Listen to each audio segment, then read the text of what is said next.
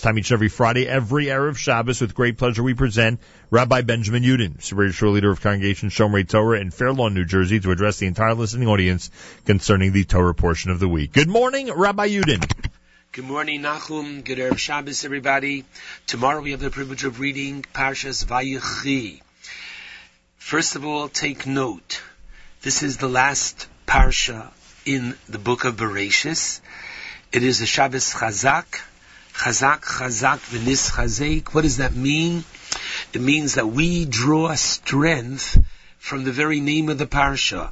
The Parsha deals with the death of Yaakov. The Parsha deals with Yaakov giving the blessings to his children, the subsequent generation, and yet the Parsha is called Vayachi, which means literally, and he lived. What does that mean? Not just the first verse that Yaakov lived in Mitzrayim an additional 17 years of his life, bringing the total of his life to 147, but as the Gemara tells us in the first chapter of the Gemara Tanis, Yaakov Avinu Lomes. Yaakov did not die. Now, what do you mean Yaakov did not die? There's such an extensive, elaborate detail in the end of the parsha about his funeral and burial in Ora Samachpela, how could you say he didn't die? But the very important philosophic idea is given to us that Mazaro just as Yaakov's children live on and they perpetuate his very special ways, his Misora, so too this keeps Yaakov b'chaim, and therefore the parsha is Vayechi, similar to what we have with the passing of Sarah, that her parsha is known as Chaye Sarah. You have in this parsha, as we mentioned, the brachos, the blessings that Yaakov gives to his children.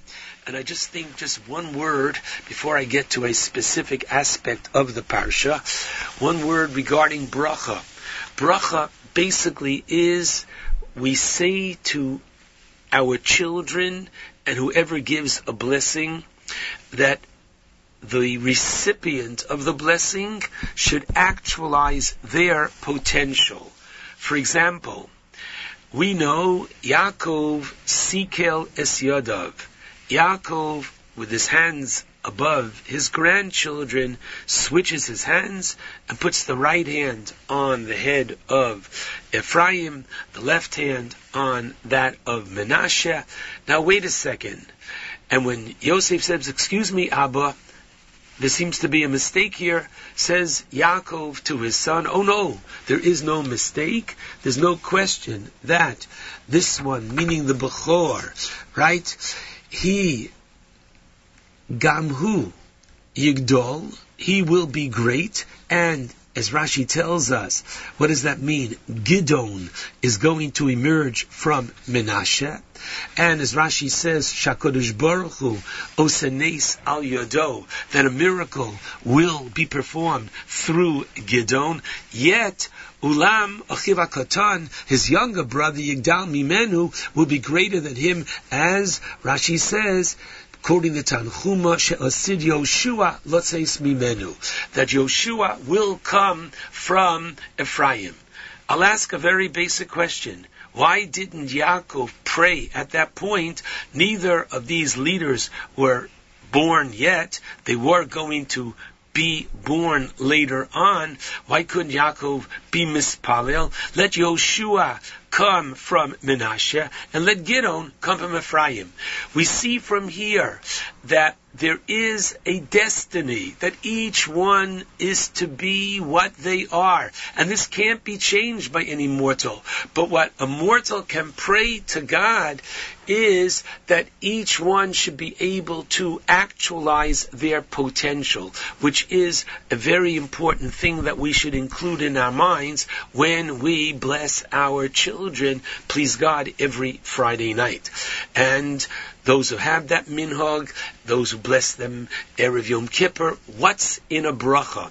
So I'd like to focus this morning on the bracha that Yaakov gives Yosef and thereby how he instructs um, his future generations that they should bless their children, as we find in the parsha, B'cha Yivarech Yisrael, through you, Yosef, using you as the example of Yisimcha Lukim Ki Ephraim V'chimenashe. Now, interestingly, on this pasuk, which is chapter 48, pasuk 20, the Targum Yonasan ben Uziel comments, Uva Rechinun, they shall bless on that day. What does that mean? That a father blesses his child biyuma dimuhulta on the day of the bris to say that our children should be like Ephraim Menashe. Why is this bracha given on the day of the bris? And why were they chosen, Ephraim and Menashe, to be literally the epitome, the example par excellence that we want our children in subsequent generations to emulate. I heard from my teachers a beautiful explanation, and that is as follows. The Gemara in Shabbos, Kufyud Beis Amud Beis, teaches an interesting phenomena, and that is as follows. Im Harishonim Kimalachim if the previous generations were compared to angels, anu adam, then we are like mortals. Kibnei adam, and if they are like mortals, then we are kichamorim, literally as donkeys. And the Gemara says, and not even as great as the donkey of Pinchas ben Yoir. And you'll take a look as to the Gemara in the beginning of Chulin, which describes the miracles which took place through the donkey of Pinchas ben Yair, and quote unquote the piety and the environment with which that donkey was raised and lived up to. The theme of this Gemara is that there is most often a Yeridas Hadoros, literally a diminution of the generations. Now, what does this mean, this diminution of the generations? I'll give you a very famous example, a beautiful story which has been recorded regarding the late Rav Yaakov Kamenetsky, Zecher Tzadik Levracha, who was once traveling when he was older on an aeroplane with one of his grandchildren, and his grandchild literally uh, tended to his every need and every few moments. Zaidi, what can we do for you? How can we help you? Etc. And finally, after a while, a secular Israeli professor who was sitting next to him said, if you don't mind, I have to ask you a question. Why is it that your grandchildren venerate and show you such respect and reverence and uh, my grandchildren do not? Said Rav Yaakov a very famous answer. In the secular world, in the secular belief, man comes from the ape. And therefore, each generation is to be honored beyond that which came before because we look and see the advancement of society in contrast to where they came from. And therefore, from their perspective, it's not the young that should honor the old, but it should be just the opposite. The old should honor the young because after all, look how much the young are exceeding intellectually, technologically, etc. However, in contrast, our Jewish belief is that we go back to Sinai.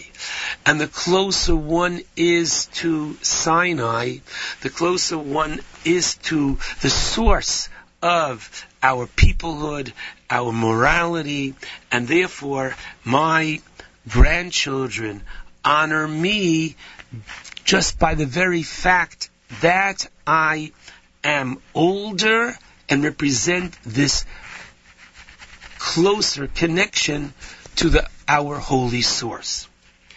This concept of Yeridas Hadoros, of the generations experiencing a decline, from time to time, there is an exception to that rule. And Ephraim and Menashe represent just such an exception. Where do we see this? At the end of Parshas Vayishlach, God says to Yaakov when he comes back to Eretz Yisrael, he says to him, pray urvei. Literally, you are to have children. And goy ukahal goyim, right? Yetzu mimeka. There's yet going to come from you Guy, who is Binyamin, and Kahal Goyim, who are these additional two more that would come. And when Yaakov sees that these, quote, two more are not born to him and only the last one is Binyamin, he realizes that within his family, two are to be elevated in order to, and giving them the status of Shvatim. And so, Yaakov gives this elevation to Ephraim and Menashe that they are not considered like the children of Ruvain and Shimon. They're not reckoned as children of Shvatim as tribes, but rather the next generation. There is no generation gap between Ephraim and Menashe and his father namely that the next generation is becoming like the prior one without Yeridas Hadoros, without this decline of generation. And the truth of the matter is, now you'll appreciate the pasuk a little more. B'choy Yisrael, literally through you, Yosef, because the Ohr HaChaim HaKadosh, in a few psukim earlier, in chapter 48, pasuk 6, he asks an incredible question. Why in reality aren't there 14 Shvatim? When God says that there'll be two more. There is Yosef, who's one of the twelve, and now two more is Ephraim and Menashe to give us a total of fourteen. Why not? So he has an incredible concept, and that is he bases it on a Zohar at the beginning of Parshas Vayeshev, where Eila toldos Yaakov Yosef, that Yosef is an extension of Yaakov. And as Yaakov is an Av, Yosef is the closest thing to an Av. He cites the Pasuk in Tehillim, Ayin Zayin, Tehillim 77, Pasuk Tes Zayin, Pasuk 16, whereby the Pasuk says, Go'alta bizroa amecha, you God, with your powerful arm, you redeemed your nation. Bnei Yaakov v'Yosef Selah. David HaMelech puts Yaakov and Yosef together. Of all the quote Achim, of all the Shvatim, there's only one that makes it to the Ushpizin, right? And that is Yosef. So that Yosef himself is a personification of a lack of Yeridas Hadoros between himself and his father, and so too are his children, a lack of Yeridas Hadoros. And so basically, each Friday night, when we bless our sons, we are saying, Yesimcho Lokim Kefraim Chemenashe, that just as they were exceptions to the rule, and there was no decline from father to son, so too says every Abba to his son, you too should actualize your potential, that there should not be a Yeridas Hadoros. And interestingly, take a look. What happens with our girls when we say to our girls and we give them that beautiful bracha, Yisimecha Lukim Kisara Rivka Rachel Keep in mind, what do you find at the very end of chapter 24, at the end of Chaye when the Torah tells us by Yivi'eha Yitzchak Ohela, Yitzchak brings Rivka to the tent of Sarah Imo, and what does Rashi tell us there? By Ohela, he brings her into the tent V'na'as says dugmas soraimo. And so Rivka represents the implementation of his mother Sarah, Rashi tells us, whatever special character traits Sarah personified, Rivka restored and brought back those identical traits. There is no generation gap between Sarah and Rivka. There is no generation gap between Yaakov and Yosef. There is no generation gap between Yosef and his children. They are not children of, but they're being elevated to the status of Shvatim. And so the beautiful bracha that we give our children every Friday night is number one, they should please God, each one in their own way, actualize their potential. And by so doing, they will please God, restore and create that beautiful effect that there will be no generation gaps between the generations. And this is the most beautiful form of chazak chazak, the nischazek. Shabbat shalom to all. JM in the AM. Thank you, Rabbi Yudin. Candle lighting at 419 on this Erev Shabbos Parshas Vayechi.